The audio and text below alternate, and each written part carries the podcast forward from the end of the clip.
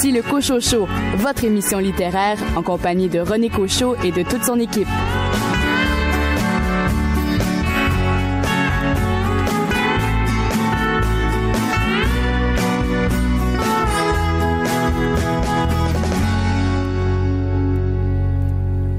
Bonjour tout le monde, ici René Cochot, au nom de toute l'équipe euh, de cette émission littéraire que vous avez pris l'habitude d'écouter à chaque semaine. Nous vous souhaitons la bienvenue.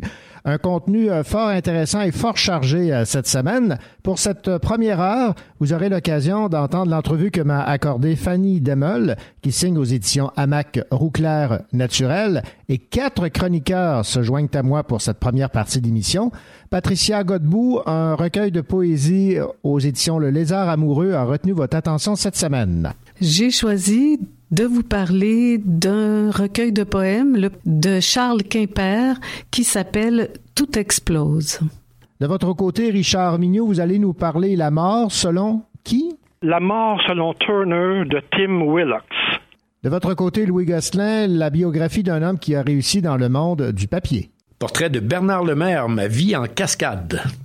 Et finalement, Billy Robinson, un livre publié aux éditions Stanké cette semaine. Oui, tout à fait. Je vous parle du livre Ton absence m'appartient de Rosemée Automne T. Morin. Bonne émission.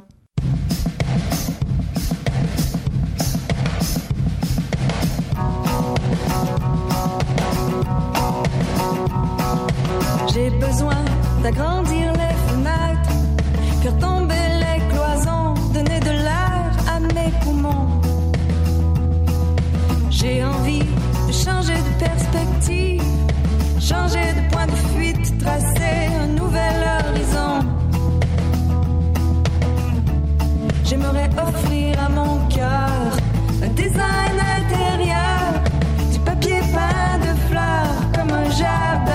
dans mon salon. Retourner la terre, changer de saison, repeindre en blanc les plafonds.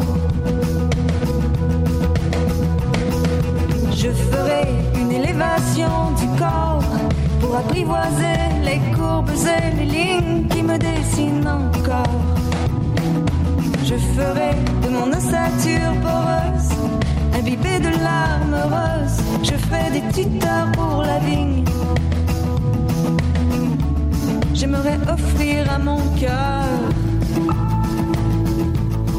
un design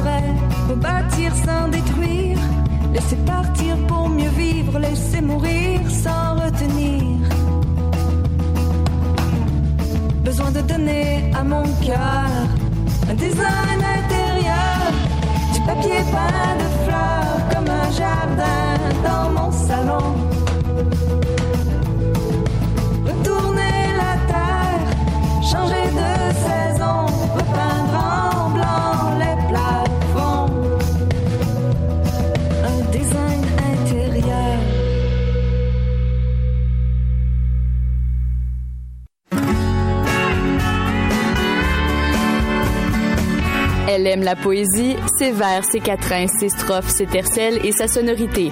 Patricia Godbout.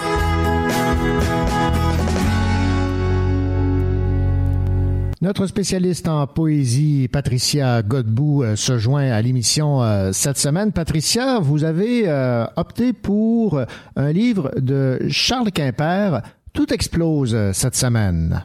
Oui, alors euh, ce recueil euh, de poèmes de Charles Quimper, c'est un recueil de 90 pages environ. Il est divisé en quatre euh, parties. C'est des vers libres, la poésie contemporaine. Puis ici et là, dans le recueil, il y a des poèmes en italique, alors que le reste ne l'est pas, où le locuteur, le je du recueil de poèmes, parle de son père, de la mort de son père. Et pour donner une idée du ton. Euh, je, vais vous en lire un. Alors, ça va comme suit. Personne ne disparaît pour toujours, contrairement à mon père, mort en série à cause de moi, dans un attentat à la voiture piégée sur le boulevard Henri IV, gelé sur le flanc nord du mont Sainte-Anne, emmuré dans un pilier du pont de Québec. Alors, on le voit, il n'est pas question ici d'établir la vérité factuelle de la disparition de, de son père. C'est à un autre niveau que ça se passe. Mhm. À la fin du recueil, on peut lire d'ailleurs que le, euh, le livre est dédié en grande partie à la mémoire d'Yves Quimper, décédé en 1988 alors que l'auteur n'avait que 11 ans. C'est un peu curieux d'ailleurs de dédier un livre en grande partie à quelqu'un Habituellement, il me semble, on le dédie ou on le dédie pas, mais on comprend qu'une bonne partie du livre parle de lui. Le, le jeu du livre s'adresse aussi à d'autres personnes, à d'autres tu à qui il s'adresse directement, entre autres à une femme euh, qu'il a aimée et qui est partie. Donc, je peux lire un autre extrait qui, qui va donner une idée de la couleur euh, du texte. Mhm. Alors il dit j'ai jamais su comment prononcer ton nom, te faire des tresses françaises ou cuire les pâtes comme du monde.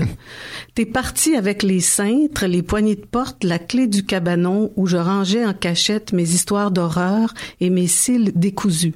T'es parti en prenant le traversier de six heures, sachant que j'avais trop peur de l'eau, dans un maintenant immobile, lisse. Beau ça. Oui, euh, et c'est euh, il y a un, petit côté surréaliste en même temps hein, à cette écriture. Ah on n'est pas dans, dans, dans, le la réalité euh, réelle. Mm-hmm. on, on, ça dérape un peu. Là. Oui, exactement. Ouais. Euh, et la, la notion d'explosion qui donne euh, le titre au recueil, ça se manifeste à différents endroits dans le livre, mais en particulier par des références à l'explosion de la navette Challenger en 1986 et on mentionne dans le recueil même que cette navette euh, a explosé 73 secondes après le décollage. Donc on donne des faits aussi ben comme ça. Mais en même temps, euh, on a, euh, euh, par exemple, dans un des, des poèmes, le narrateur, le locuteur dit poème fait référence indirectement à cette explosion en disant que il y a des morceaux qui explosent, des morceaux de, de son père qui explose partout dans la cuisine, qu'il y a des miettes de lui partout dans la cuisine. Et à un autre moment, dans une suite de poèmes qui est très belle à la, à la fin, euh, vers la fin du recueil, il s'adresse directement à son père et il, euh, il, se souvient du moment où la navette a explosé et où, comme il raconte dans le recueil, il est pas allé à l'école pendant une semaine, puis il est resté collé euh, de, devant la télé avec son père à se raconter toutes sortes d'histoires. Donc on sent qu'il y a un ancrage émotif très très fort, mhm. puis que la notion d'explosion habite en fait euh, tout le recueil, que le, c'est comme si le, le locuteur essaie de, de, recoller les morceaux de lui-même. Moi, ça prend tout son sens. Hein. C'est, ça, c'est ça. Donc c'est un, moi j'ai trouvé un très beau euh, recueil euh, et qui a une très belle intensité poétique, dramatique. Ça se tient. C'est un livre qui se tient. Donc ça m'a beaucoup plu. Patricia Godbout, ça a été très agréable de vous entendre parler de ce recueil de Charles Quimper, Tout explose, publié par le Lézard amoureux. Merci beaucoup. Ah ben merci. Merci. À bientôt.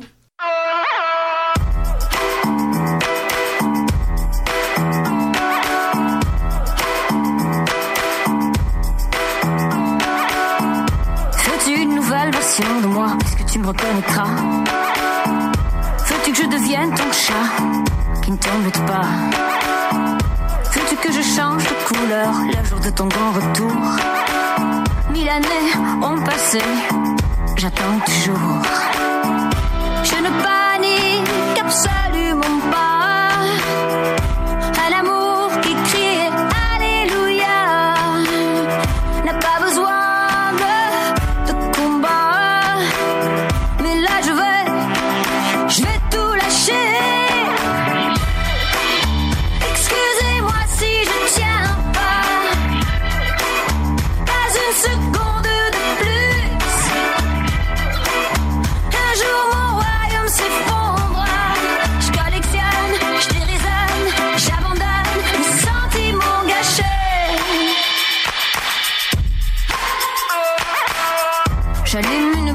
mélange, assorti à ma tenue. Les moustiques me font des avances, reviendras-tu? Le temps changera, le temps changera, tu avais dit. Aujourd'hui, le sais-tu, on ne vieillit plus, on rajeunit.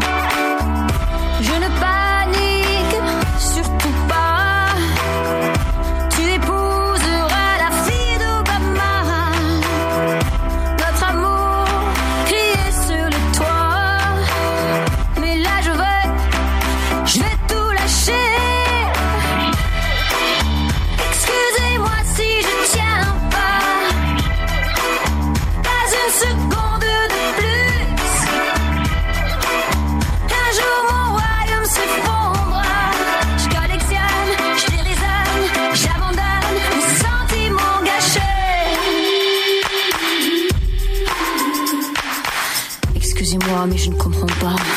Air et repéré dans le grand froid. Où le vent efface chaque pas. Où le vent efface chaque pas. Ce monde meilleur ne se trouve-t-il pas au fond de ton cœur? Je ne panique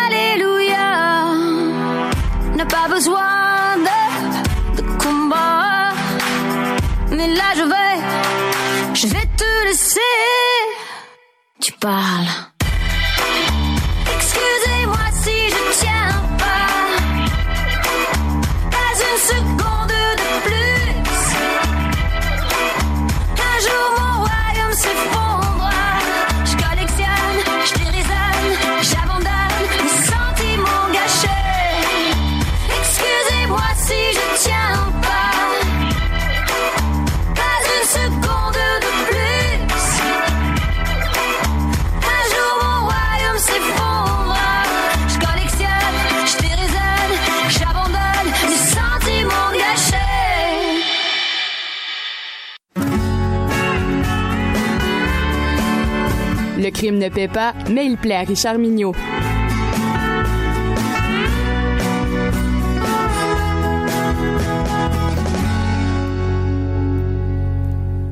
Richard Mignot, Tim Willock, c'est un auteur que vous appréciez beaucoup et c'est euh, de cet auteur que vous avez choisi de nous parler euh, cette semaine avec un roman qui a pour titre La mort selon Turner. Tim Willock, c'est un auteur britannique. De plus, il est médecin, chirurgien et psychiatre. Et dans ses temps libres, il écrit des polars noirs, violents, du genre de ceux qu'on n'oublie pas. OK.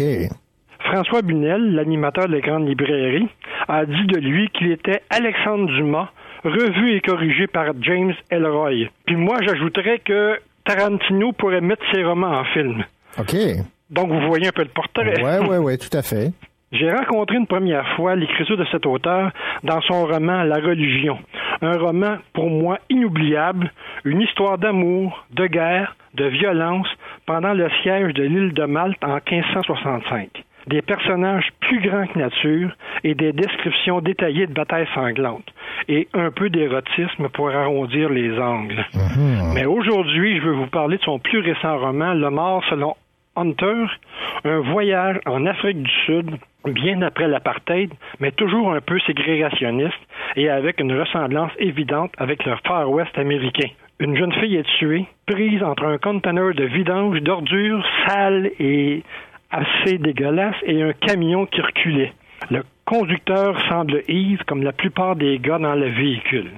La fille est jeune, noire et sans domicile fixe. Le conducteur, lui, est le fils d'une femme riche et puissante, Margot Leroux. Ça fait drôle d'avoir un nom très québécois Ben dans oui. un roman qui se passe en Afrique du Sud. tout à fait, oui. Donc, Margot Leroux a fait sa fortune dans l'exploitation des mines en Afrique du Sud. Donc, le jeune homme possède un bel avenir comme avocat. La jeune fille, elle, n'avait aucun avenir et un présent navrant.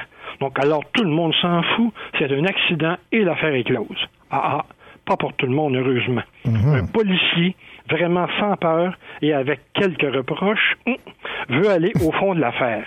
Radébé Turner, policier noir de la criminelle, décide d'affronter toute la famille Leroux et surtout Margot, la mère, chef de clan, prête à tout pour sauver son fils. Commence alors une lutte sans merci entre le policier et la mère du conducteur. Combat violent, sans concession, où les morts parsèment l'enquête du policier. aucune règle, la loi de la jungle, puis parfois aussi la loi du désert. Préparez-vous au pire et ce sera encore pire que ça. Turner est un policier très spécial, intègre, épris de justice, encore conscient des effets de la ségrégation qui ont infesté son pays. Et dans un township comme Nyanga, qui se qualifie de capitale du meurtre, il doit, se doit de prendre tous les moyens pour faire éclater la vérité. La bataille sera sanglante et l'auteur ne nous épargnera aucun détail.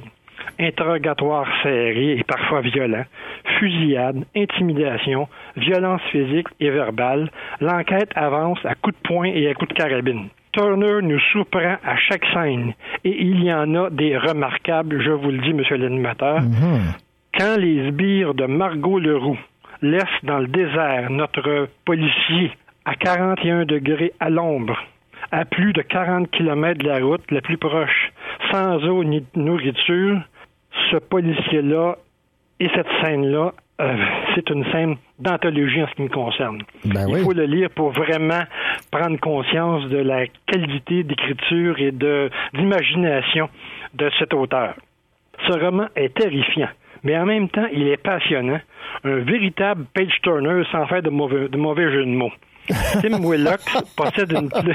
oui, je l'aimais celle-là. Bonne. Tim Willox possède une plume équerrie à la hache. Pour les nuances, vous pourrez repasser plus tard. Mais son écriture, même si parfois elle est très violente, elle peut vous charmer par sa beauté cruelle. Un exemple, je cite, âgé, âgé de 61 ans, Éric Venter était svelte de constitution et gris de cheveux autant que d'esprit. Donc vous voyez un peu le style, c'est assez, euh, assez bien nuancé. J'aurais tendance à me servir de la phrase tant utilisée, âme sensible, pierre de s'abstenir. Mais ce serait priver une grande partie des lecteurs du magnifique talent de Willox. J'oserais plutôt affirmer que, malgré les passages difficiles, les moments de grande violence, malgré de certains personnages, on peut se laisser prendre par cette terrible histoire, se sentir dégoûté par la corruption et l'intimidation, admirer les magnifiques paysages de ce coin de pays sauvage et comprendre la complexité du personnage de l'inspecteur Turner. Et ainsi, découvrir cet auteur qui possède l'art de nous présenter des personnages plus grands que nature. C'est une lecture à faire et à apprécier. La mort selon Turner de Tim Willox et comme vous le dites si bien, Richard Mignot, un page Turner. Merci beaucoup. Exactement. Bonne journée. Vous écoutez le Cocho Show en compagnie de René Cocho, votre rendez-vous littéraire.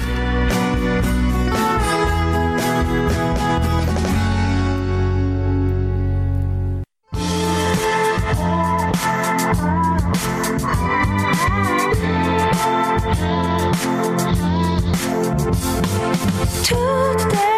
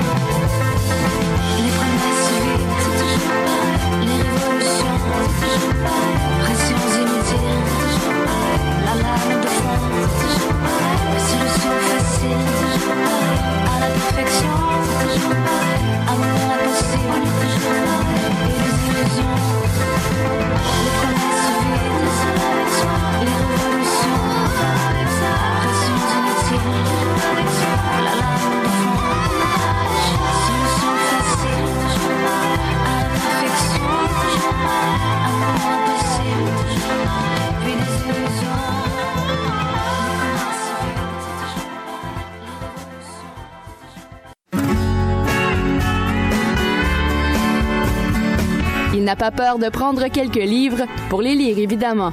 Louis Gosselin.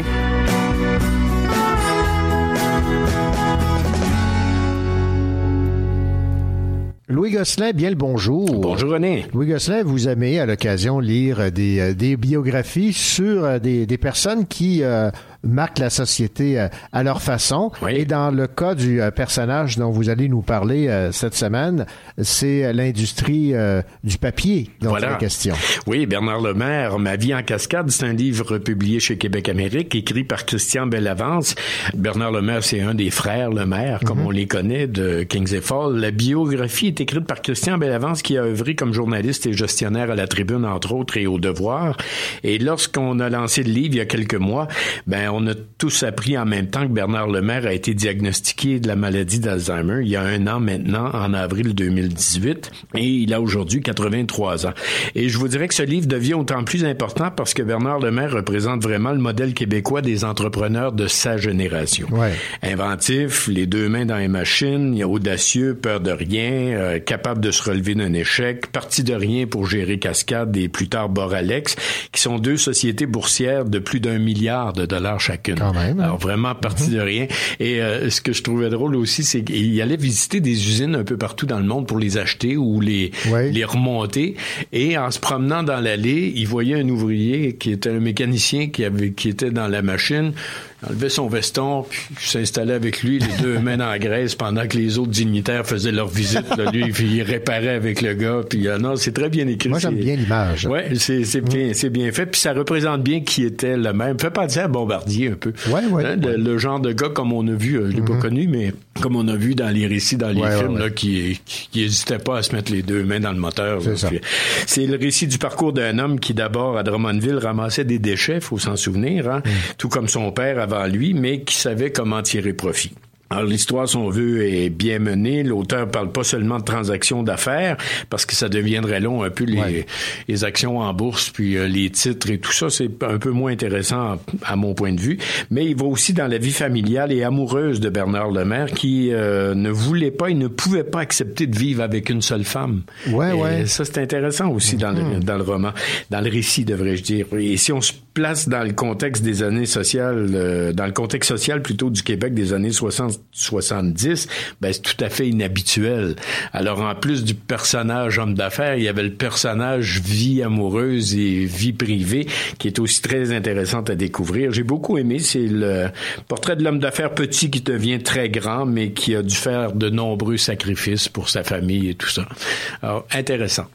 Bernard Lemaire, Ma vie en cascade. J'aime déjà le titre, Ma vie en cascade. oui, oui. hein. Je- Bien il y a- trouvé. il y a Un bon lien avec, euh, évidemment, cette entreprise qu'il a euh, mise en place et qui a connu, euh, mon Dieu, du succès partout dans le monde. Et son Euh, amour pour la région, pour, son amour pour la euh, région. Drummondville, Kings et Fall, euh, l'Estrie en général, très très bien.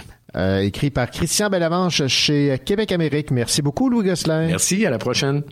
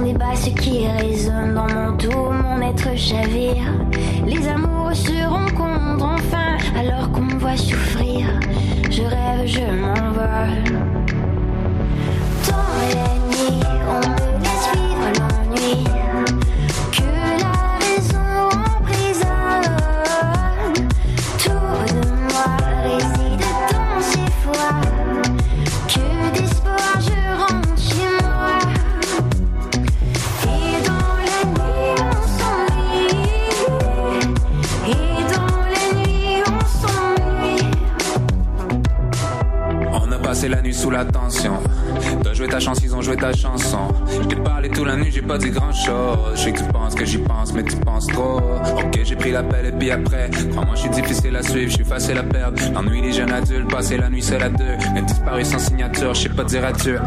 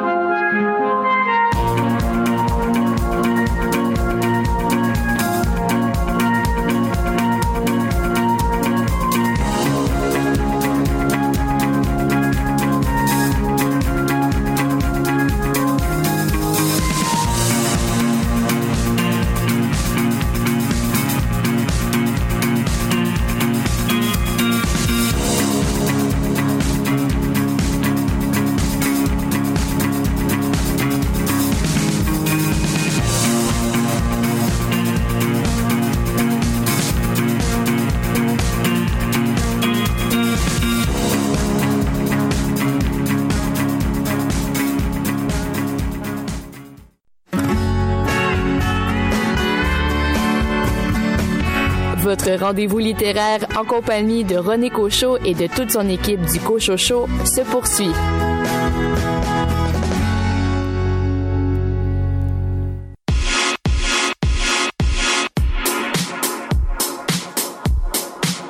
On compte les heures à tous les jours. On tape du pied, oh, comme un tambour. Plus on attend, plus on devient fou. Dans quelques heures, ça se passera chez nous. So prends un Uber et commande over. Au tape des mains et flippe tes cheveux. Un vodka soda un sac qui bombe. La fête commence dès que la nuit tombe.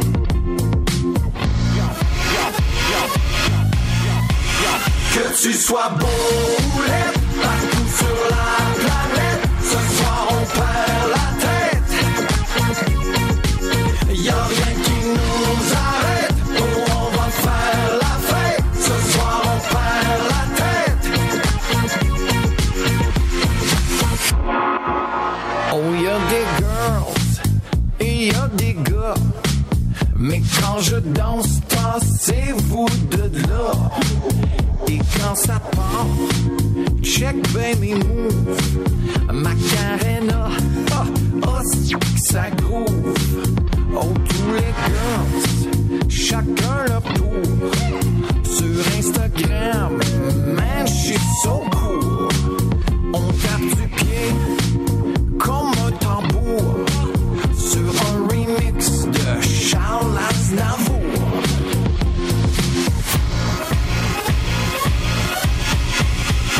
tu sois beau ou laid, partout sur la planète, ce soir on perd la tête. Y'a rien qui nous arrête, oh on va faire la fête, ce soir on perd la tête. Mirror, mirror sur le wall, c'est qui le coolest sur le wall, c'est qui le coolest of them all? Mirror, mirror sur le wall, c'est qui le coolest of them all? Mirror, mirror sur le wall, c'est moi le coolest of them all. Que tu sois beau ou laid, partout sur la planète, ce soir on perd la tête. Y a rien qui nous arrête,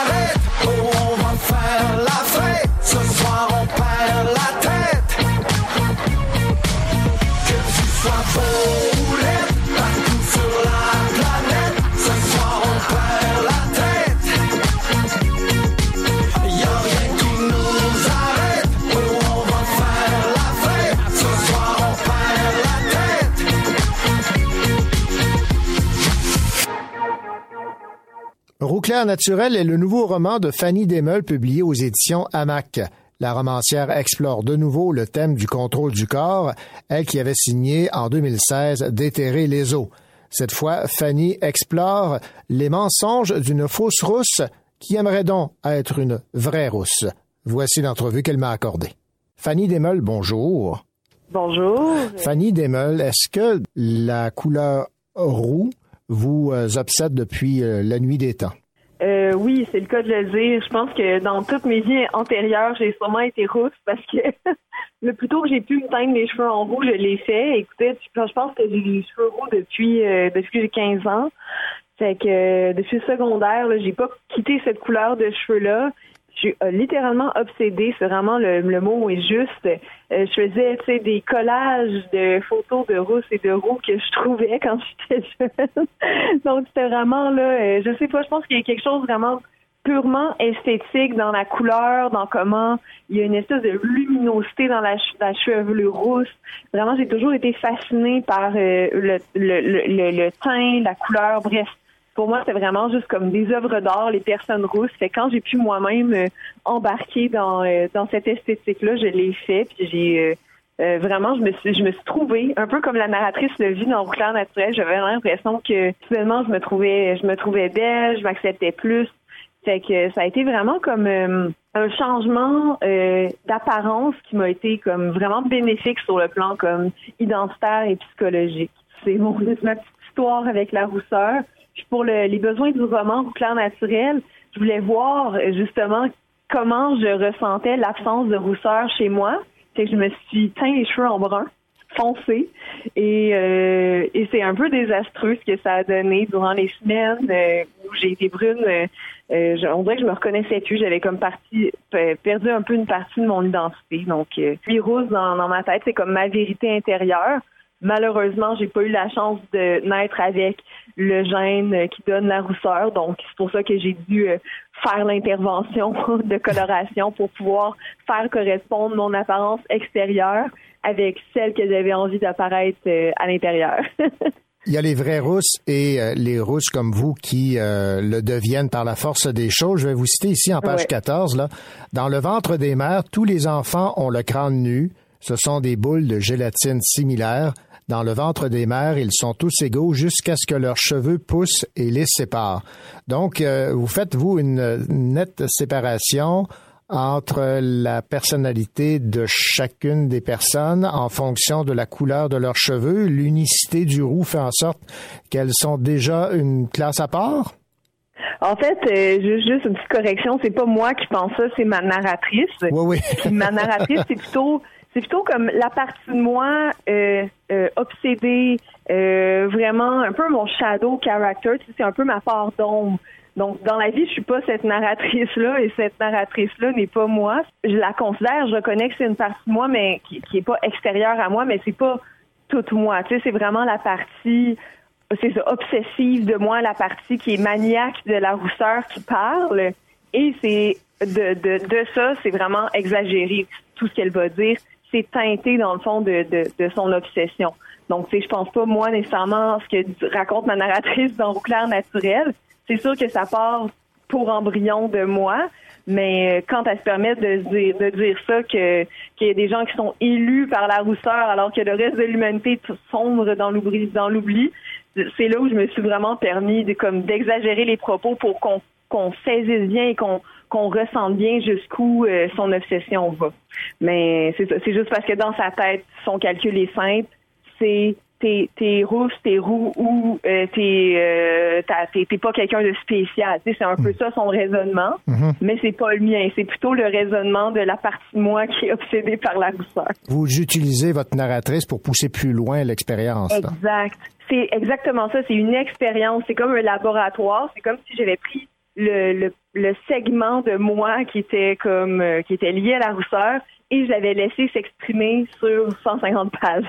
Voilà. C'est vraiment comme comment euh, comment dans un contexte X faire parler une partie de toi que tu veux pas montrer aux gens en général. Tu sais, j'ai jamais tant parlé de mon obsession de la rousseur au monde euh, avant d'avoir écrit ce livre-là. Tu sais, les gens très proches ont, ont pu constater au fil des années que j'avais un attachement particulier à cette couleur de cheveux-là. Mais euh, le corps de ce récit-là, c'était vraiment de c'est ça, de prendre cette, euh, cette petite voix-là en moi et de, de l'exploiter à puissance maximale.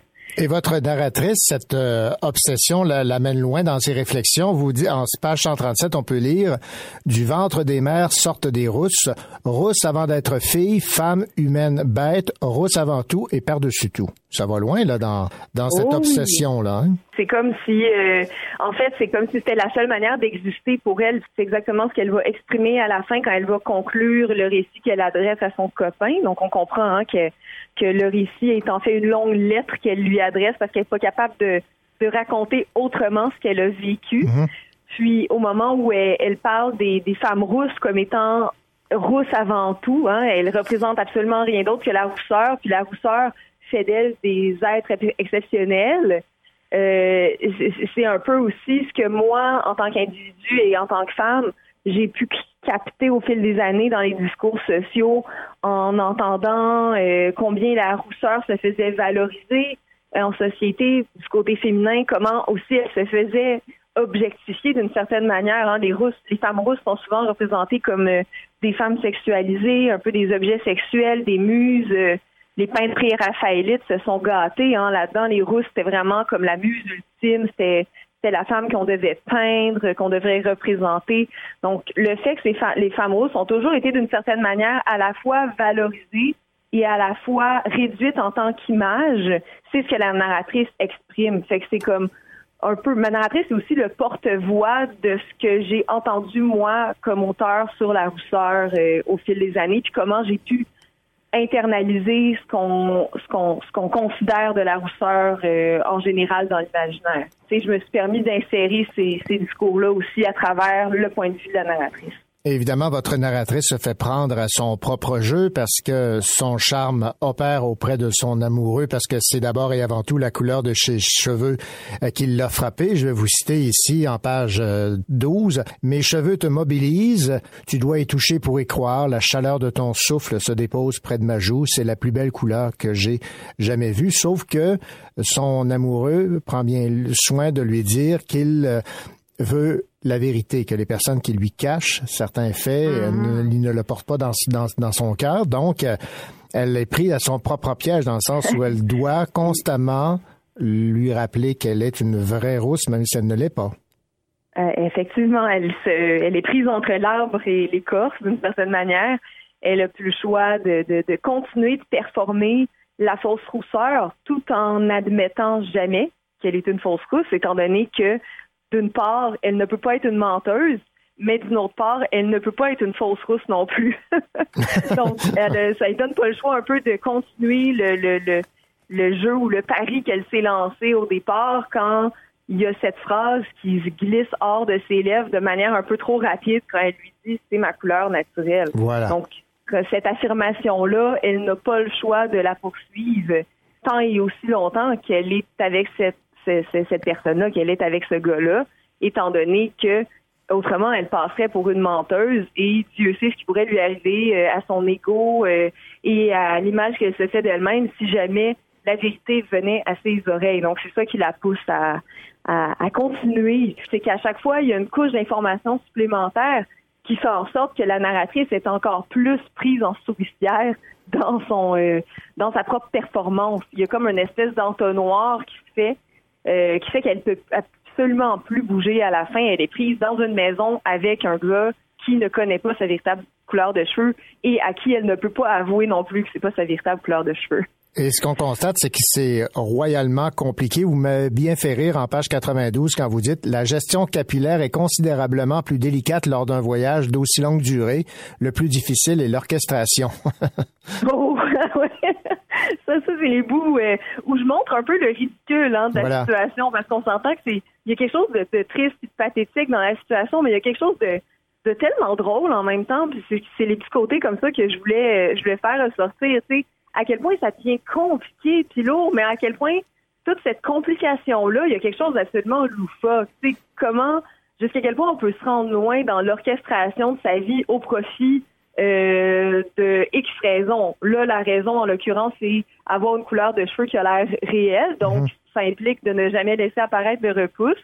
Mais jusqu'à quel point on est on, on, on, on articule toute sa vie autour de cet objectif fixe qui peut apparaître absolument niaiseux, absolument futile pour la plupart des gens, mais qui pour elle, c'est comme l'ensemble de sa personnalité qui, qui repose là-dessus, l'ensemble de sa relation aussi, parce que dans le fond, on comprend au fil du texte que euh, Roux clair naturel n'est pas une figure uniquement créée par la narratrice, mais c'est une figure aussi créée par l'imaginaire de son copain qui veut continuer de voir la vraie rousseur euh, chez, euh, chez sa blonde. Parce Oui. que dans le fond, il y a quand même des, des indices ostentatoires Ouais, qui s'accumulent devant les yeux du chum et volontairement, Hmm. ces indices-là, il les trie, il les filtre pour, au final, continuer de croire en la, la rousseur véritable euh, euh, de, de sa copine. On pourrait appeler ça un aveuglement volontaire. Oh oui, euh, certainement. Puis c'est ce que fait aussi d'une- autre façon la, la grand-mère de la narratrice qui persiste à voir chez sa petite fille sa mère écossaise décédée, Oui, oui, oui. qui était supposément russe, mais qui était qui était finalement aucunement écossaise. Qu'on- de faire un divulgateur assez important. Mais bon, hein, on comprend le principe. Ben que- oui. Donc la narratrice n'est pas la seule à vouloir voir continuer de voir la rousseur chez elle. Il y a plusieurs personnes autour d'elle qui concomitent à renforcer euh, cet idéal-là qu'elle veut entretenir. On va se laisser avec cette euh, phrase en quatrième de couverture. Est-ce que la vérité cesse d'être la vérité quand plus personne n'y croit? Et ça, ça fait réfléchir. Vous nous forcez à réfléchir, là. J'aime bien faire des, des petites devinettes euh, dans les, euh, les quatrièmes de couverture de mes livres. Déterrer les eaux, c'était quand est-ce qu'on sait quand c'est fini? Et je Voilà. faisais référence par là aux troubles alimentaires, mais Mhm. on peut on peut transposer cette question-là à l'échelle, je pense, de- des autres volets de l'existence. Je pense que concernant au clair naturel, euh, concernant la question de la vérité, on peut la prendre à l'inverse aussi, puis se demander est-ce que la vérité commence à être la vérité Comment il y a plusieurs personnes qui commencent à y croire? Donc, je pense qu'au-delà de la question de la fausse rousseur, mon roman traite directement de la question du croire et de la question de la mise en fiction. Jusqu'à quel point une mise en fiction peut devenir quelque chose de réel, quasiment tangible, au fur et à mesure qu'il y a de plus en plus de personnes qui y croient et comment cette même croyance-là va se démanteler au fur et à mesure que les gens vont cesser d'y croire. Donc, c'est dire que la vérité, d'une certaine façon, c'est quelque chose de malléable, fluctuant, qui va varier selon euh, selon qui croit, qui croit pas, mais que au fond, tout ce qui est fictionnel, à un certain moment, peut de cette manière apparaître vrai. Et la rousseur, la fausse rousseur de la narratrice a été vraie l'espace d'un instant pour elle, pour son chum, pour sa grand-mère. Fait que euh, c'est ça, c'était comme ma petite question un peu euh, un peu énigmatique, euh, Ruban Moebius. Dans le fond, il n'y a pas vraiment de, réponse tranchée à ça. C'est vraiment c'est la question que je relègue au lecteur parce que j'aime pas ça mettre des, des, conclusions fermes à mes livres. Fait que je laisse la porte entrouverte à la discussion. Alors, je rappelle, Fanny Desmeules, le titre de votre roman, Roux clair naturel, publié chez euh, Amax. Ça a été un plaisir de, de découvrir votre plume et euh, j'espère que les gens seront nombreux à, à explorer euh, toute cette euh, facette que vous avez explorée euh, en ce qui a trait à la personnalité que peuvent avoir les roux ou les faux roux, les rousses ou les fausses rousses. Ben, merci beaucoup. Merci, au revoir. Écoutez le Cocho Show en compagnie de René Cocho, votre rendez-vous littéraire.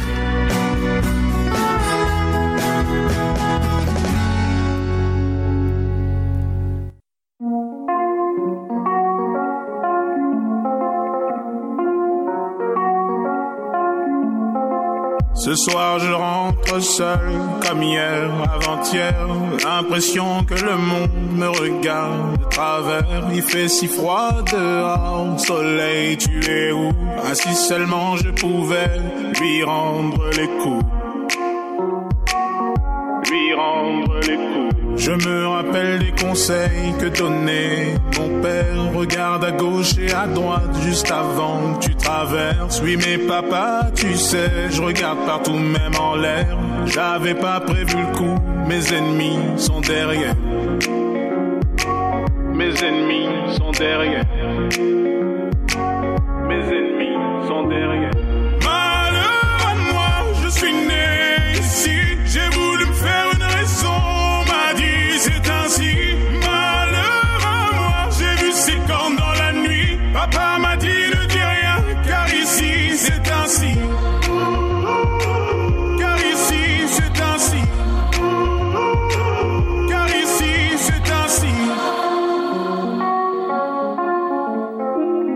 La paix ne dure que le temps qu'ils rechargent leurs armes. Le changement n'est qu'un projet, je l'ai vu sur la table. Mieux vaut être téméraire pour espérer une trêve. Non, ne dis plus un mot, je dessine mes rêves. Je dessine mes rêves.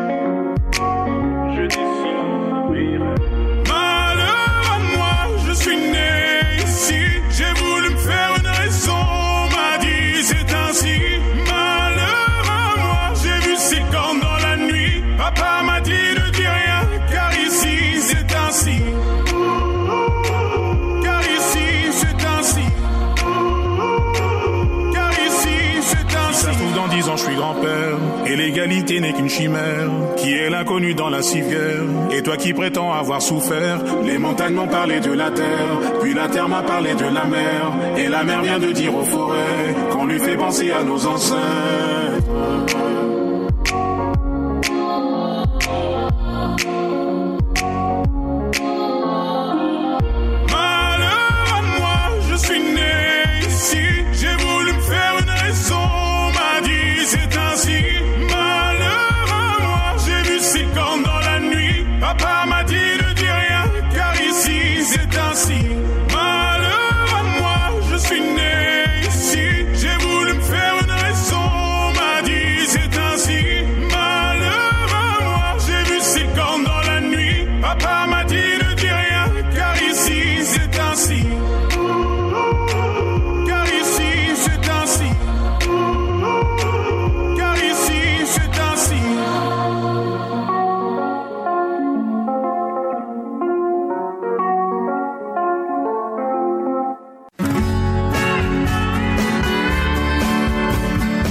Nous donner ses conseils de lecture. Normal, il est libraire.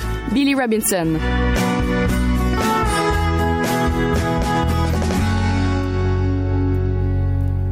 Ton absence m'appartient est le titre de cet euh, ouvrage publié aux éditions Stanquet, signé Rosemée Automne Témorin. Billy Robinson, bonjour. Bonjour René. Billy, j'ai donc hâte de vous entendre parler de, de ce livre où euh, il est question de cette relation particulière entre l'auteur, Rosemée Automne Témorin, et euh, son père. Oui, tout à fait. Et, et euh, c'est vraiment particulier, comme vous dites, parce que euh, chez Stanké, on n'a pas vraiment l'habitude de publier ce genre de livre-là. Alors, j'étais intrigué, mais en même temps, euh, connaissant un peu euh, l'œuvre de Rosemée Automne, qui, qui travaille entre autres euh, euh, pour le magazine Urbania et qui est maintenant bon chroniqueuse et rédactrice là, dans des productions TV et web. J'étais vraiment intrigué et bon, le bien entendu, le titre m'a vraiment et euh, la prémisse aussi. Euh, C'est un récit, en fait, elle nous raconte sa relation vraiment euh, très, très, très, très proche, très poignante avec son père qui euh, est décédé euh, d'une maladie lorsqu'elle était quand même assez jeune. Et il lui a laissé vraiment euh, cet héritage-là où pendant que pendant qu'il est en train de combattre ce cancer-là, il lui a tenté de lui inculquer là, quelques bonnes informations pour qu'elle devienne une femme engagée, euh, une féministe affirmée, qu'elle soit cultivée, qu'elle soit à l'écoute. Donc, il lui a un peu inculqué ces, et même beaucoup euh, ces belles valeurs-là. Donc, c'est ce qu'elle nous raconte dans la première partie de ce beau recueil-là, qui, moi, m'a vraiment, vraiment beaucoup touché. Euh, L'auteur elle a une façon d'écrire qui m'a euh, vraiment euh, saisi euh, dès les premières lignes. On est euh, vraiment littéralement happé là, par la façon qu'elle qu'elle nous raconte cette histoire-là.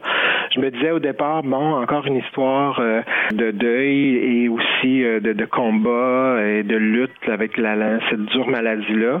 Mais euh, finalement, ça se révèle à être quelque chose de très lumineux, de très affirmé.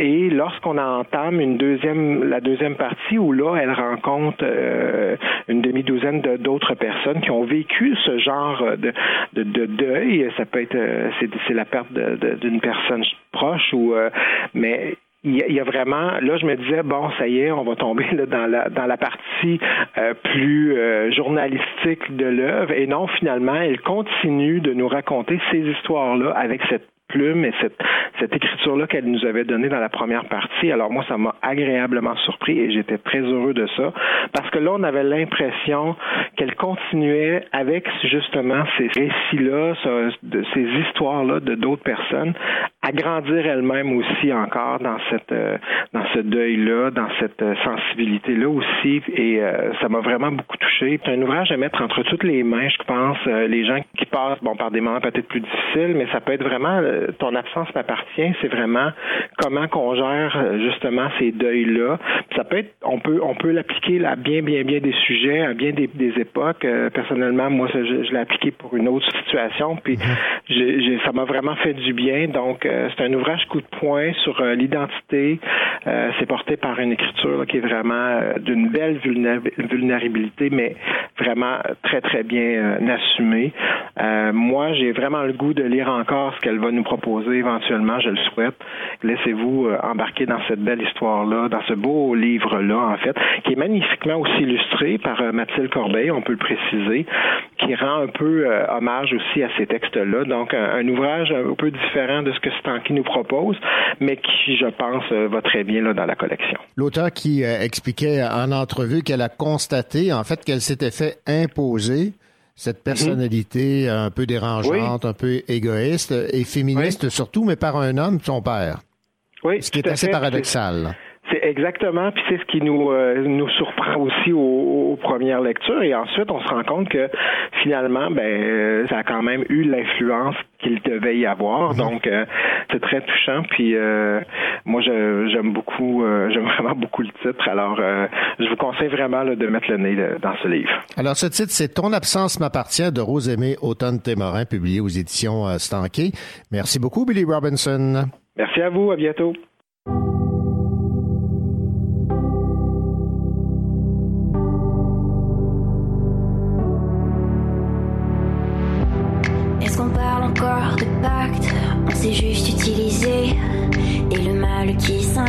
Au fond n'est pas ce qu'on s'est donné.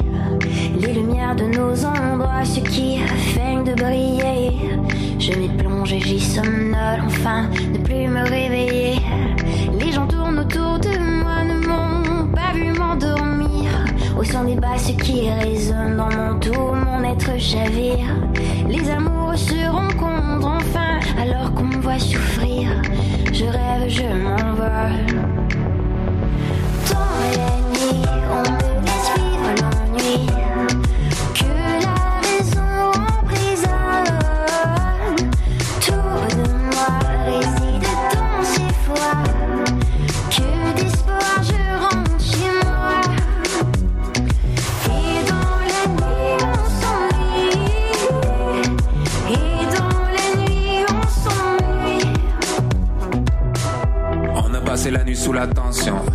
T'as joué ta chance, ils ont joué ta chanson.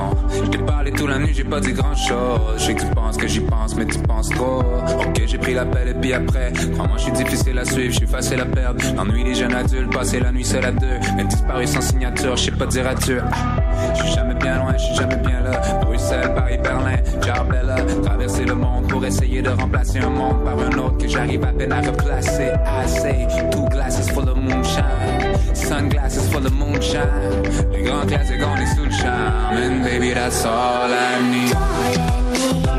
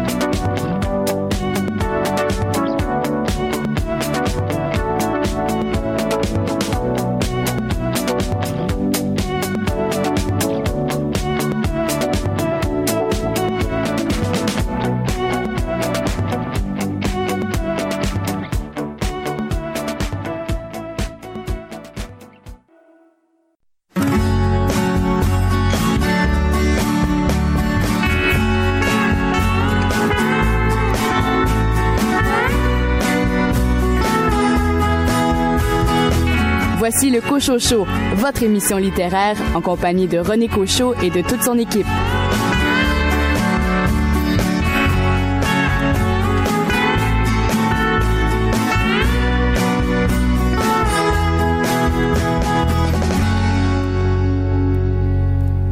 Bienvenue à cette deuxième partie d'émission au cours de laquelle vous aurez l'occasion d'entendre deux entrevues.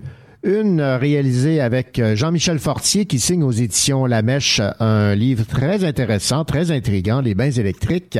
Et l'auteur de Sherbrooke, Véronique Drouin, elle va nous parler de son livre d'épouvante, un livre axé sur l'horreur et l'angoisse, Rivière au cerf blanc. Et parlant d'angoisse et de chair de poule, Raphaël Béada, vous nous parlez d'un roman signé Vincent Brault. Oui, il sera question de la chair de Clémentine de Vincent Brault.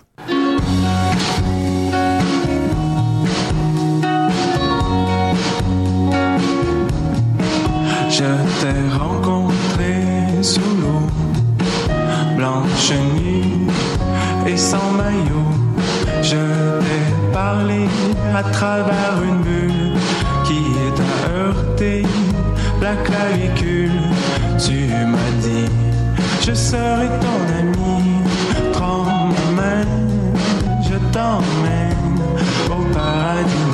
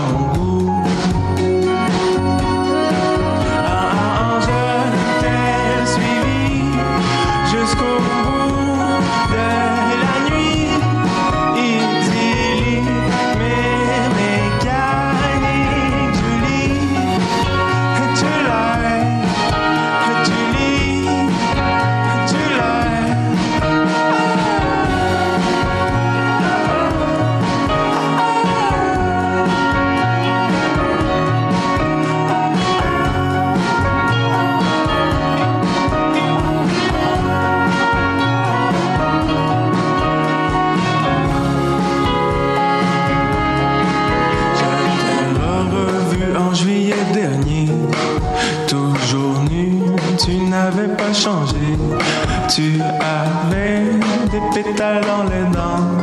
Je t'ai embrassé pour te libérer, mais j'ai pleuré car tu étais mort et violé dans ton bouquet nuptial.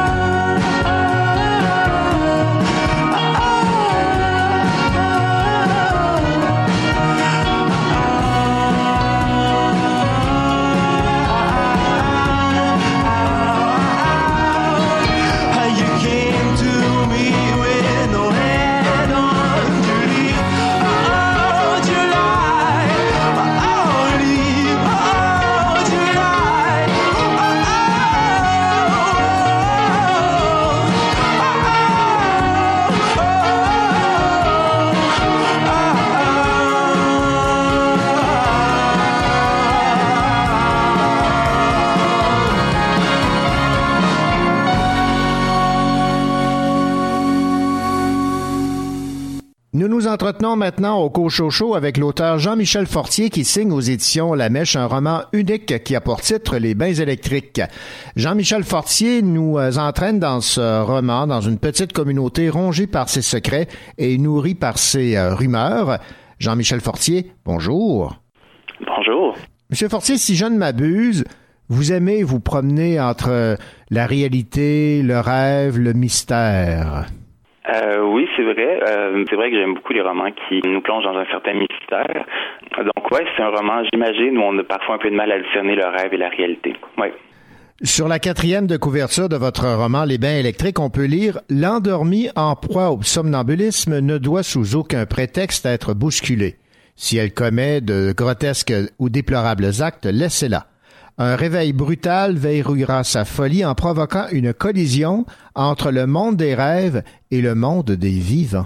Oui, c'est ça. Euh, ben, cette quatrième de couverture-là, euh, ça se retrouve dans le roman comme passage, mais c'est un passage d'un livre qui est cité dans le roman, un livre qui se veut une espèce de traité scientifique sur la science du rêve, mais bon, c'est un truc un peu de charlatanisme.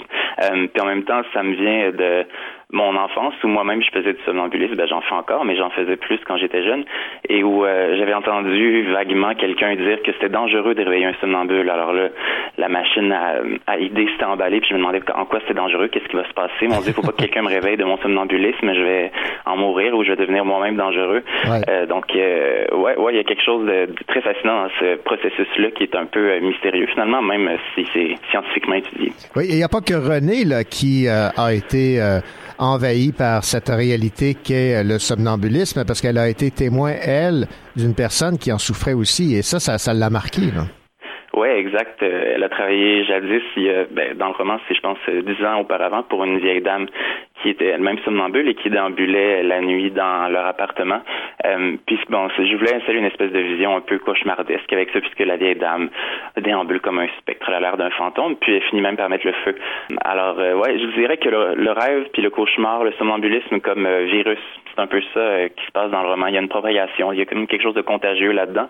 Tout le monde a un peu peur de sombrer dans le rêve, entre autres René, qui a l'impression qu'elle ne rêve jamais et qui a peur de perdre le contrôle, qui a peur de, disons, euh, faire des choses qu'elle regretterait, je pense. Vous situez votre euh, roman, Jean-Michel Fortier, dans un village sans nom, dont l'action se déroule dans le comté de Trois Petites Étoiles.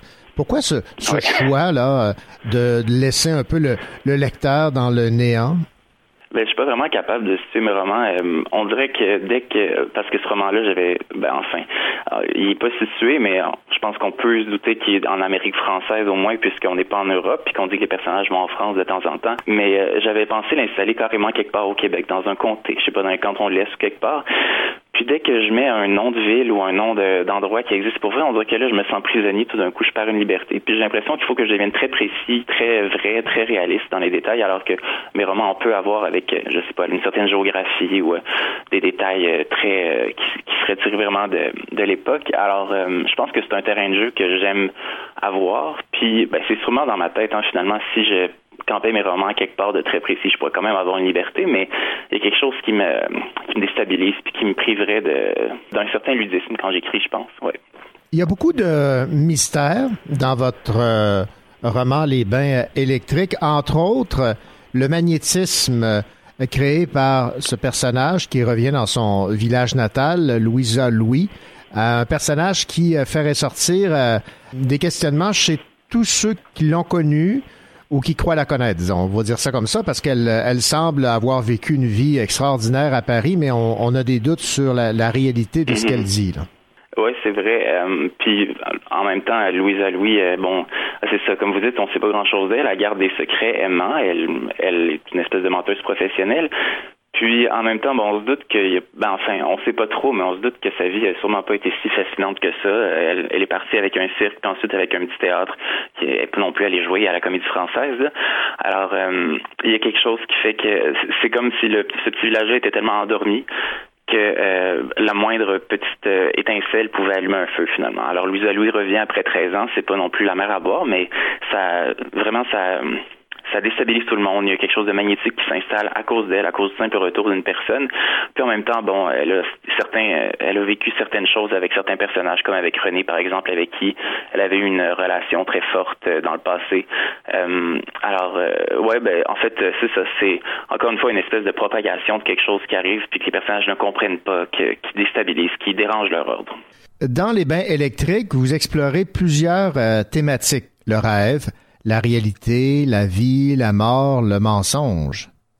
Oui, c'est vrai. Euh, je voyais ça un peu comme euh, si chaque personnage avait ses contradictions puis ses, ses combats à mener. Euh, dans le cas de René, c'est le rêve, le rêve et la réalité, puisqu'elle souffre de, ben, de somnambulisme. En fait, elle en souffre de son somnambulisme, puisqu'elle a mhm. l'impression qu'elle en souffre pas, puis que finalement, euh, tout le monde le sait sauf elle. Euh, ensuite, il y a Louise, qui est un peu prise dans ses mensonges, dans son espèce de refus de d'affronter la réalité ou de raconter ce qui lui est vraiment arrivé. On sait pas trop pourquoi. Et il y a Belle Guénette, qui a une espèce de de ben elle c'est la vie et la mort finalement elle, elle, a été blessée on le devine dans son passé puis là c'est comme si elle donnait une espèce d'ange de la mort enfin je vais pas non plus livrer toute l'histoire mais il y a quelque chose de plus euh, il y a quelque chose de très euh, d'assez dangereux disons chez Elle Guinnett oui bon parlons maintenant du, du titre les bains euh, électriques, ça, ça, ça, intrigue également. On se demande de quoi il en retourne. Et je vais vous citer en page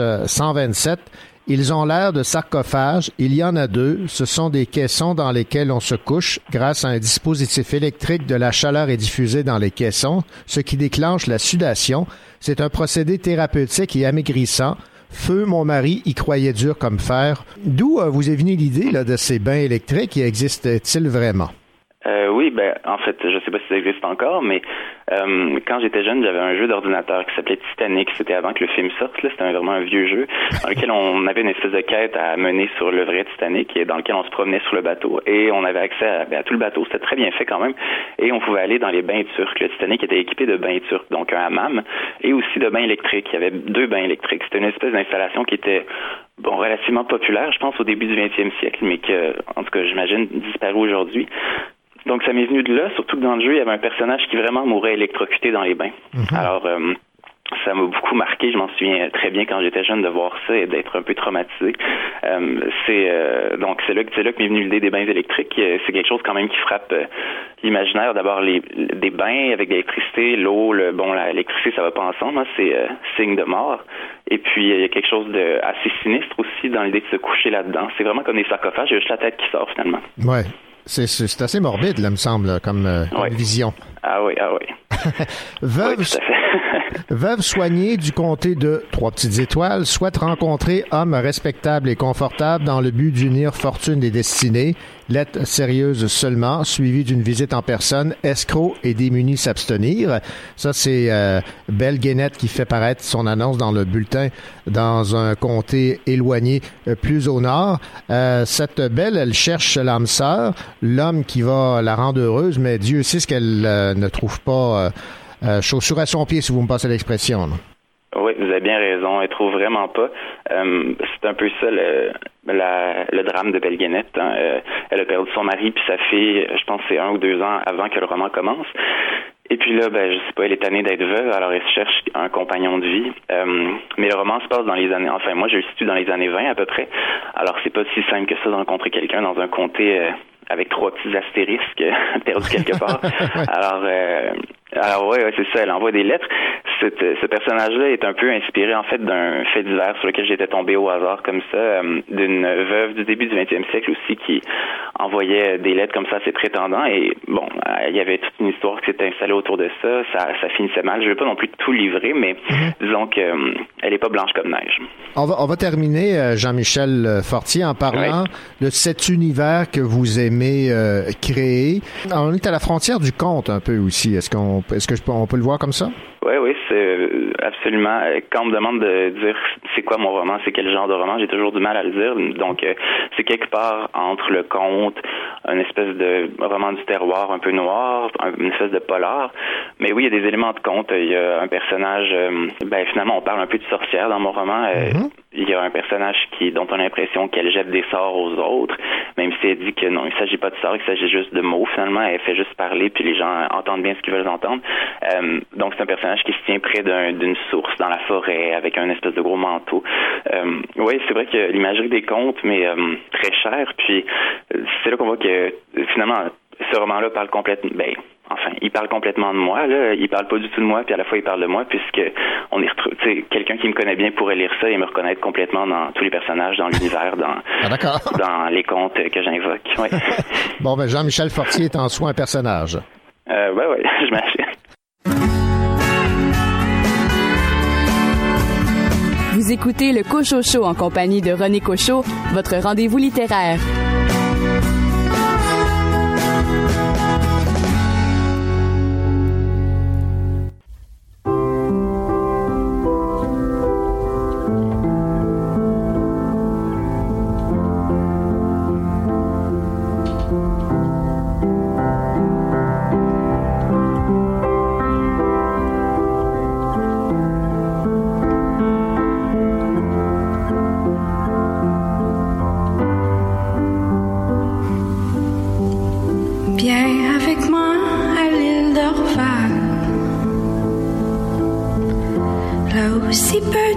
Sont allées.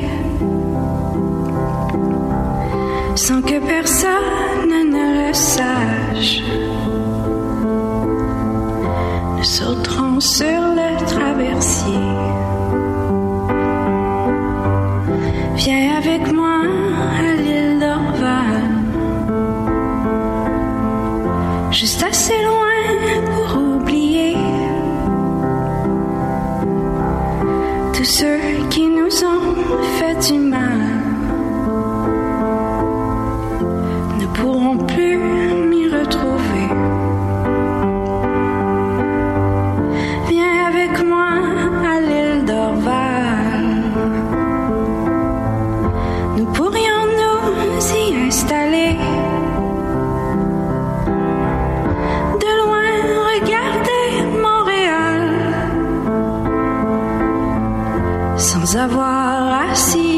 washing.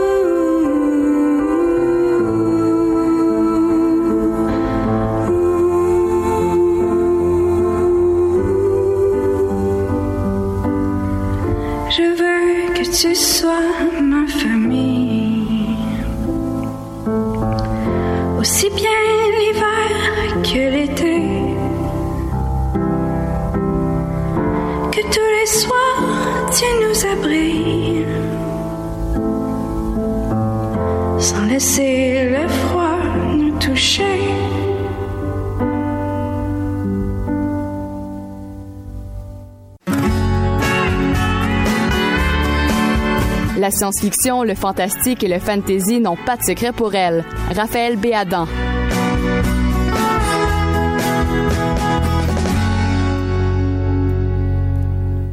Raphaël Béadan, bonjour. Bonjour René. J'avais lu ce livre euh, et euh, j'ai bien hâte de vous entendre euh, nous en parler. Moi, j'avais été, disons, sous choc.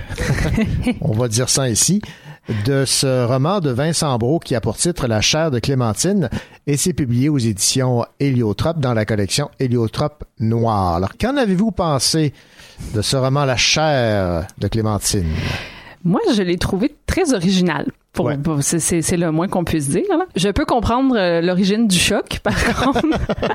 J'ai pas de difficulté à le comprendre. On va le mettre un peu en contexte pour permettre aux auditeurs de, de mieux comprendre de quoi on parle. Donc, euh, c'est l'histoire de, de Gustave, qui est un, un jeune homme là, âgé de 19 ans. Lui n'a pas du tout peur de la mort, parce que dès son enfance, euh, les gens et les animaux se précipitent dans ses bras pour y mourir. Déjà en partant, on, hein, on a le ton. Puis là, ben ça c'est, on voit des extraits au départ, du, au début du roman, on voit des, des moments de sa, de son enfance finalement où, où se passe ce genre de phénomène un peu particulier. Puis âgé de 19 ans, donc au moment où, euh, où le, le, le- cœur de l'histoire se déroule, Gustave va être aidé par une exterminatrice et un enquêteur de police pour essayer d'élucider le mystère qui entoure son étrange malédiction et les circonstances un peu troubles de la mort de Clémentine, qui est sa mère finalement. Puis à travers tout ça, ben la température euh, dégringole. Donc euh, d'un chapitre à l'autre, il fait de plus en plus froid. Voilà. Aussi, ce qui train- teinte tout le roman. Et euh, on essaye de comprendre là, finalement le, le mystère de la mort de Clémentine et de l'existence de Gustave. C'est des personnages et un aspect fantastique qui sont, à mon avis, assez originaux. Oui, il y a du, euh, il y a du gore, il y a des aspects un peu plus euh, rebutants, là, si on veut. Euh, puis il y a une enquête aussi à travers ça. Donc c'est tout ça qui se côtoie. L'écriture est très simple, mais euh, il y a des images qui sont très fortes. Euh, J'ai trouvé personnellement que ça, ça se lisait. C'est, un tout petit euh, roman, donc euh, ça, ça se lit quand même très bien, puis assez Ouais. rapidement. Euh, mais j'ai trouvé qu'il y avait quelque chose de fascinant là-dedans de voir un peu le, le, le développement de ce personnage-là qui est pris avec cette malédiction-là, puis le, le- mais en même temps le- l'espèce de côté presque apaisant de la mort dans Ouais, ses bras. En tout cas, ouais, le contraste était euh, était très particulier. Donc c'est quelque chose moi qui m'a beaucoup plu. C'est sûr qu'il faut s'ouvrir à ce, ce type d'histoire-là parce Ouais, que c'est parce que c'est particulier. Euh, mais moi je pense que pour les gens qui veulent euh, qui veulent découvrir là, quelque chose qui, qui qui se lit rapidement puis qui est spécial, si on peut dire, ben moi je trouve que c'est une belle euh, c'est une belle découverte. qui nous plonge donc dans une atmosphère bien particulière. On va dire ça Exactement. ici. Donc, un livre, moi aussi, que je recommande aux gens de lire. Ça vaut le détour. La chair de Clémentine de Vincent Brault, aux éditions Héliotrope Noir. Merci beaucoup, Raphaël. Merci René.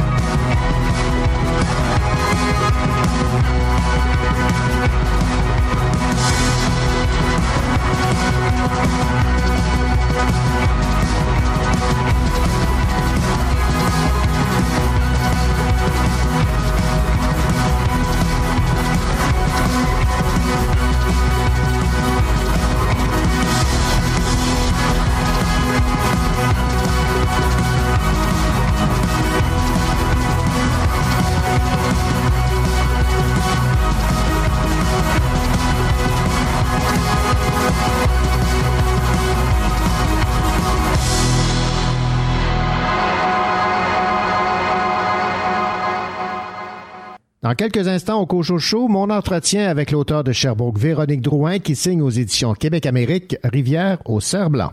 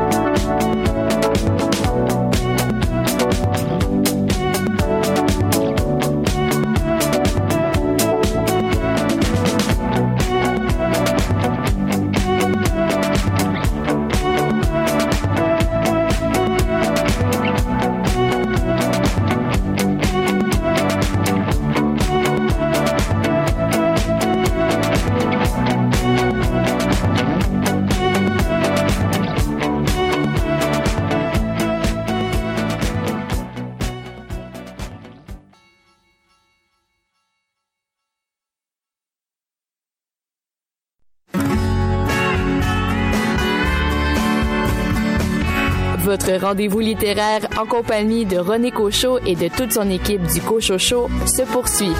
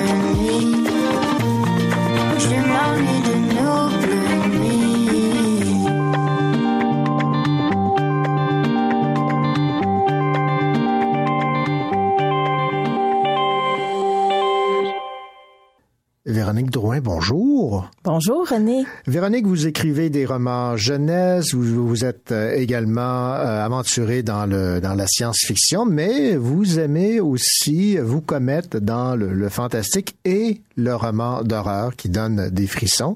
Et c'est le cas pour votre nouveau roman qui a pour titre Rivière au cerf blanc, publié chez Québec Amérique.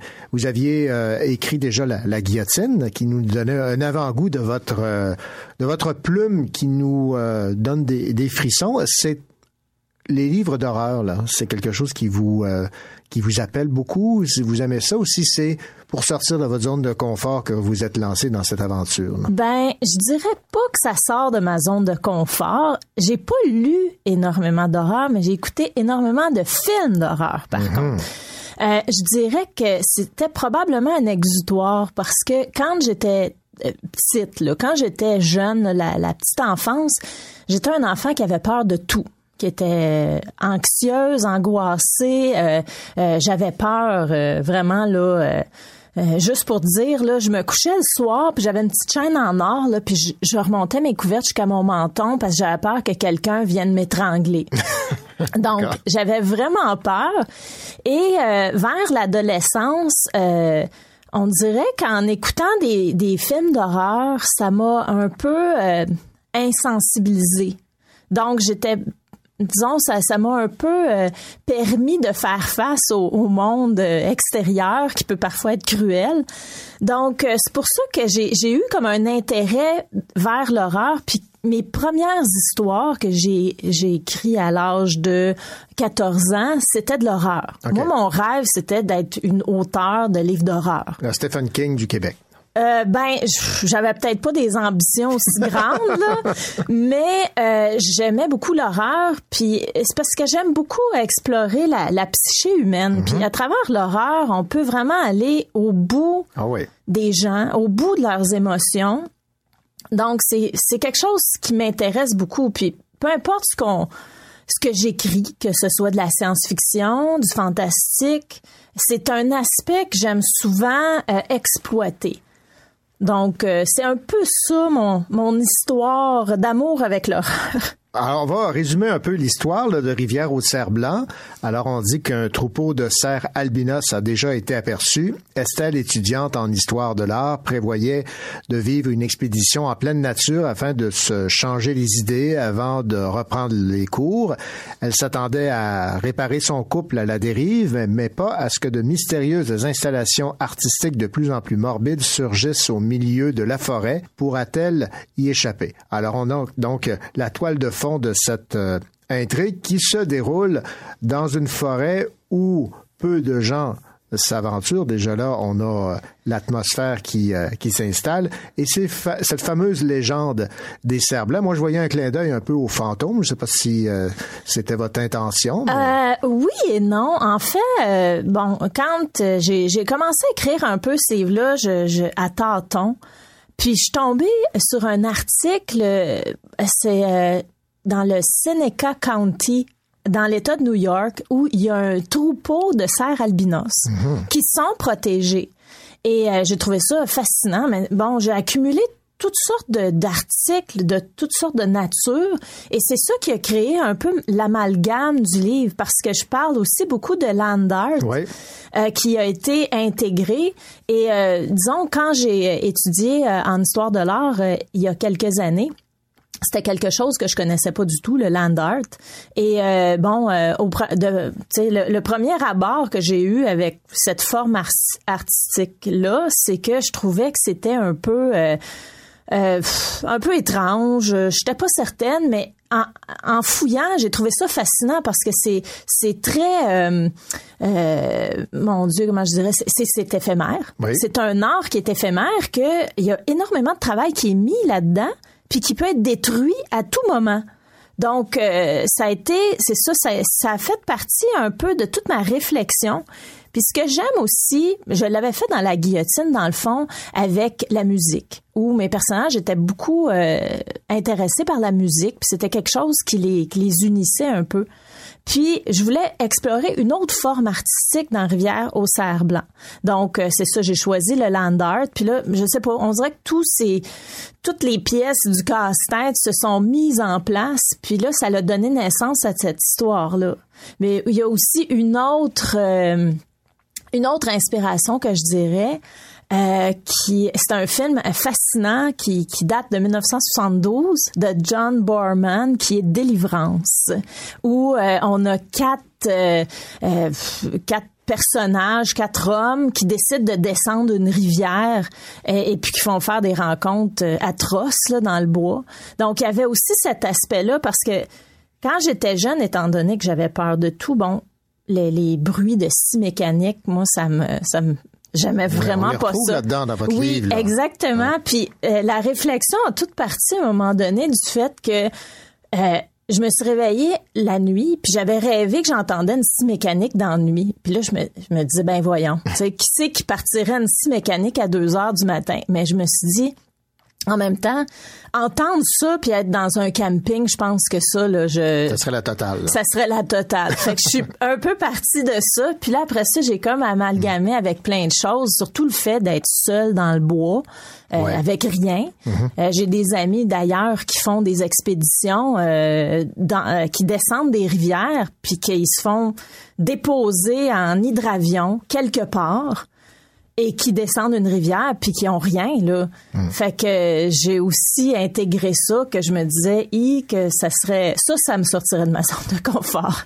Évidemment, dans un, un roman comme celui-là, où on veut entraîner euh, les personnes qui euh, le lisent dans, dans l'horreur, dans, dans les frissons, il y a une montée de, de tension, parce qu'au début, on a une part de mystère qui devient terrifiant. C'est peut-être ça l'évolution dans votre intrigue. Oui.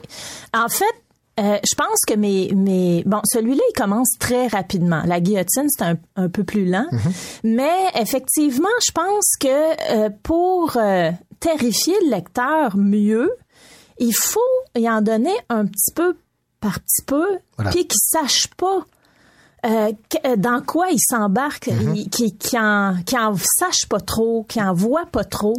Donc, euh, puis dans le fond, euh, une- un des éléments les plus terrifiants dans ce livre-là, je trouve, c'est les galets blancs. Oui, qui sont oui, oui, laissés un peu partout. Oui, ouais, ouais, qui suivent euh, Estelle. Oui, Estelle, bon, on se dit à chaque fois que, que Estelle aperçoit un galet blanc, on sait qu'il y a quelque, Il y a quelque chose qui s'en vient. qui s'en vient. Donc là, euh, c'est une roche dans le fond, mais c'est c'est ça, c'est les petits éléments, puis les, les petites choses, les petits détails, euh, parce que je, je m'étais déjà fait demander, bon, c'est comment qu'on écrit un, un livre d'horreur, parce que c'est pas Ouais. comme un film. euh, faut pas le bâtir de la même façon. Puis c'est certain que là, faut, faut créer une anxiété chez le lecteur qui va être capable de, de soutenir au fil des pages. Euh, on peut pas mettre une grosse musique là, à la jazz. Non, effectivement. Donc, euh, il faut user de d'autres éléments. Donc, j'ai essayé d'y aller dans les détails, puis aussi d'aller chercher, moi, ce qui m'effraie. Oui. Euh, J'avoue que je suis moins pire, beaucoup moins pire que quand j'étais jeune. Mais en- dormez plus avec votre, euh, votre petite médaillon, là. non, non, j'ai- plus mon médaillon. Non, puis je me cache plus. Euh, bon, non, j'ai j'ai plus euh, plus vraiment d'angoisse, pas pas comme ça. Là, je, je reste angoissée, mais pas comme ça. Euh, mais c'est ça, c'était d'aller chercher. Euh, qu'est-ce qui m'a effrayé dans ma vie, puis qu'est-ce qui effraie en général? Euh, justement, les bruits de scie mécaniques, euh, le, le, le fait d'être traqué, le fait de, de pas pouvoir s'en sortir. Donc, euh, Oui, c'est ça. Puis d'être toute seule, là. Oui. Hein? Oui. Bon, elle, elle est accompagnée de son, de son amoureux au départ. Ensuite, Oui. elle rencontre une autre personne. Mais dans les faits, là, elle est toujours à une ou deux. Oui, ils sont. Ben, c'est ça. C'est certain que j'aurais pu le faire seul, Mm-hmm. euh, mais, mais disons que là, ça fait plutôt huis clos. Là, euh, mais ce que je voulais exploiter en même temps, c'est bon de se retrouver avec quelqu'un, mais quelqu'un qui est extrêmement différent Oui, de nous, oui. avec qui il faut composer. Euh, on n'a pas choisi cette personne-là, donc elle, elle, elle a c'est son Bon, les choses qu'elle veut faire, elle, de son côté, elle va avoir ses propres réflexes. euh, donc, euh, ça aussi, ça crée une difficulté. Mais en même temps, autant que cette personne-là est différente, autant que des fois, euh, juste d'avoir un autre être humain, ça devient essentiel. Ça, ça nous garde en vie aussi parce que on, on- on perd moins espoir quand on, on est à deux. Une autre façon dont vous avez que vous avez exploité pour augmenter euh, l'intrigue et euh, les, les frissons, c'est ces euh, phrases qui sont écrites sur de- de- à, à chaque à chaque étape où euh, elle est confrontée à ces, ces œuvres d'art là, du euh, euh, du euh, Ellen Hart. Oui, oui. En fait, chaque euh, installation, on peut les qualifier ainsi, chaque installation qui qu'elle va rencontrer au fil de son périple va avoir un titre. Mais ces titres-là sont très évocateurs puis sont pas fortuits. Ils ont une raison d'être qu'on va découvrir un peu plus loin Voilà. dans le roman. Euh, mais c'est ça, je, je veux pas trop en dire parce que c'est, c'est quand même une intrigue centrale. Pourquoi ces titres-là? Puis pourquoi qui sont un peu partout? Qui les a écrits aussi? Euh, donc, c'est ça. Ça va être euh, une montée, comme, comme vous dites. C'est Rivière au cerf blanc, publié chez euh, Québec Amérique. C'est un livre qu'on dévore en une journée ou deux maximum. Moi, ça m'a pris euh, une soirée et demie. Ouais, c'est, Ouais. je pense que au lieu de, d'écouter un film, je pense que ça se lit là, en une soirée. Tout à fait. Si on veut avoir un petit frisson euh, de, de c'est des- soirée. Des, chapitres courts Oui, qui nous ça. laissent avec évidemment euh, une part d'intrigue qui nous force à entamer le deuxième, et le troisième, et le quatrième chapitre et, et ainsi de suite. Véronique Drouin, ça a été un plaisir. Ah, c'est toujours un plaisir, René. Merci beaucoup. Écoutez le Cocho Show en compagnie de René Cocho, votre rendez-vous littéraire.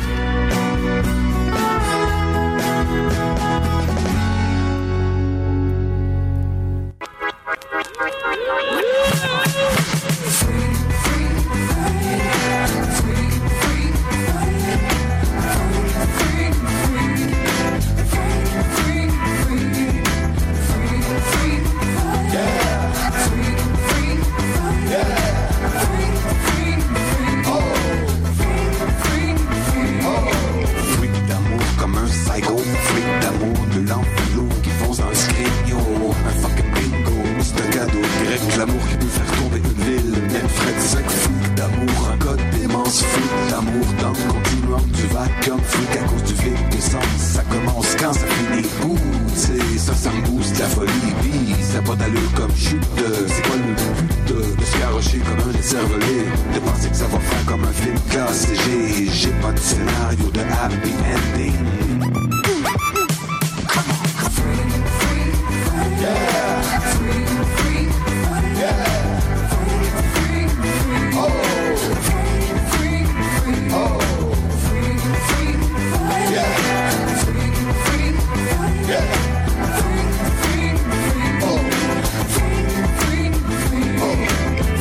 d'amour avec un passé trop lourd. Freak d'amour, je parle n'importe comment pogner dans des tours. J'ai besoin d'une cour avec un prof cool qui va m'expliquer, me donner une petite commande. Le freak, c'est chic d'aimer une belle fille, essence unique, ça fait bien romantique sombre. Un brun ténébreux qui fonce le mur du son. C'est bon pour la bande son de ton biopic dans le fond. Dans le cristaux, ça fait sans masse, fais ton faire la face, tu l'as perdu comme au 4 flush royal. La la la la la la la la la la, chante Cyril sol, mido, au lieu d'ouvrir à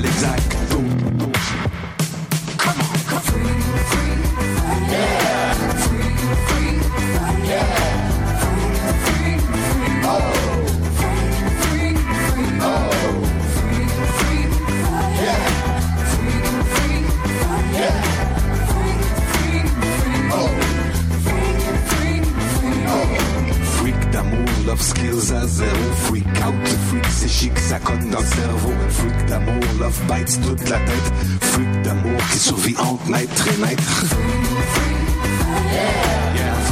Free, yeah.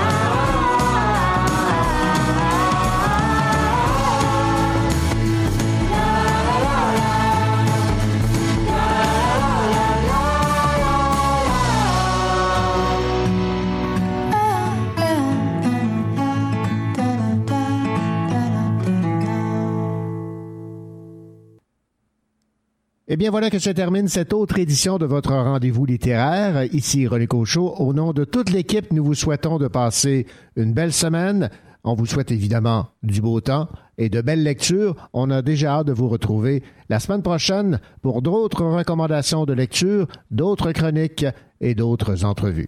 Je vous rappelle que si vous avez le goût de réécouter une partie de l'émission ou en entier, quelques chroniques ou quelques entrevues, rappelez-vous que le Cocho Est toujours en balado. Allez, au revoir à la semaine prochaine.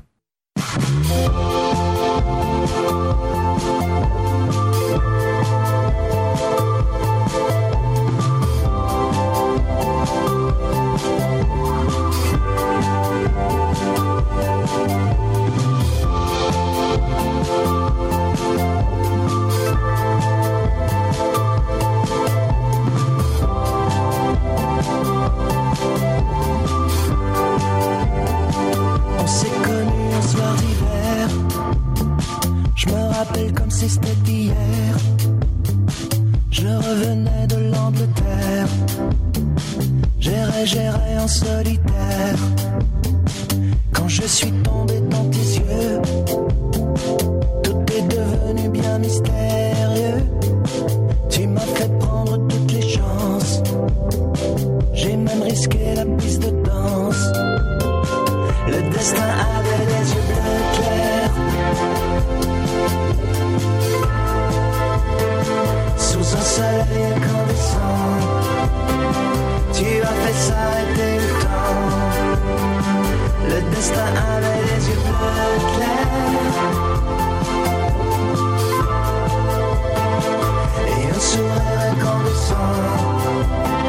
sous un soleil éblouissant. Pour l'amour, rien n'était moins clair. Il faudra voir, il faudra faire. Tu n'as rien voulu me promettre. Sinon, la vérité peut-être. La danse a compliqué ses pas. Un vent jaloux est monté en moi. Tes yeux, faute à mon cœur. Si je suis fou de ta lueur. Le destin avait les yeux bleus clairs. Sous un soleil incandescent, on s'est égaré dans le vent. Le vent. J'ai marché, marché jusqu'au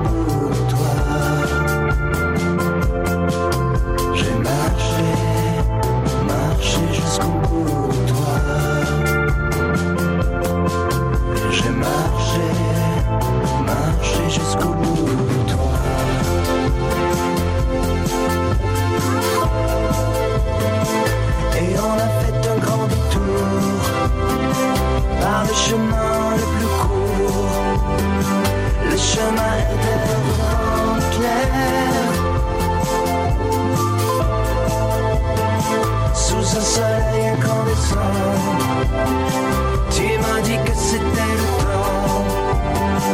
Notre destin est né les yeux bleus clairs.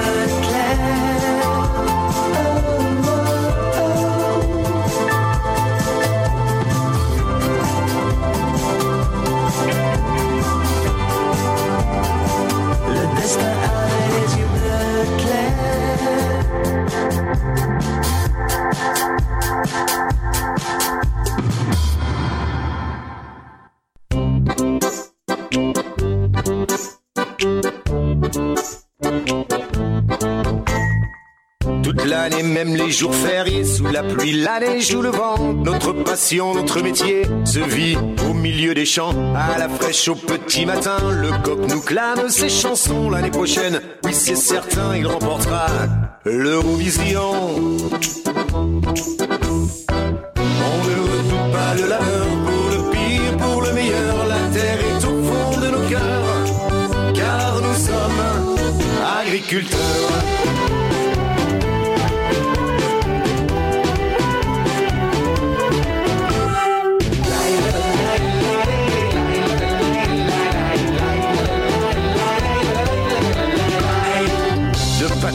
Élevage en pâturage, aux petits soins pour nos bovines. Les cloches entonnent sur les collines, la mélodie de nos campagnes. La nature nous donne cette envie de croire en notre avenir. Ce terroir nous a vu grandir, on lui consacre notre vie.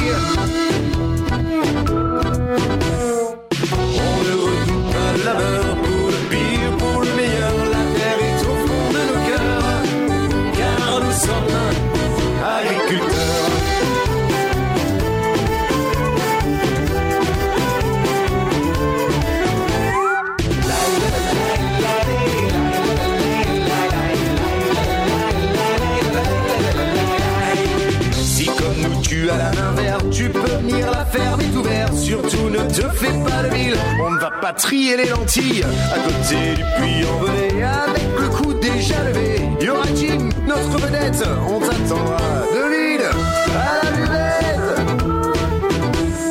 On se couchera à point d'heure, sans le pire, juste le meilleur. La terre est au fond de nos cœurs, car nous sommes agriculteurs. agriculteurs.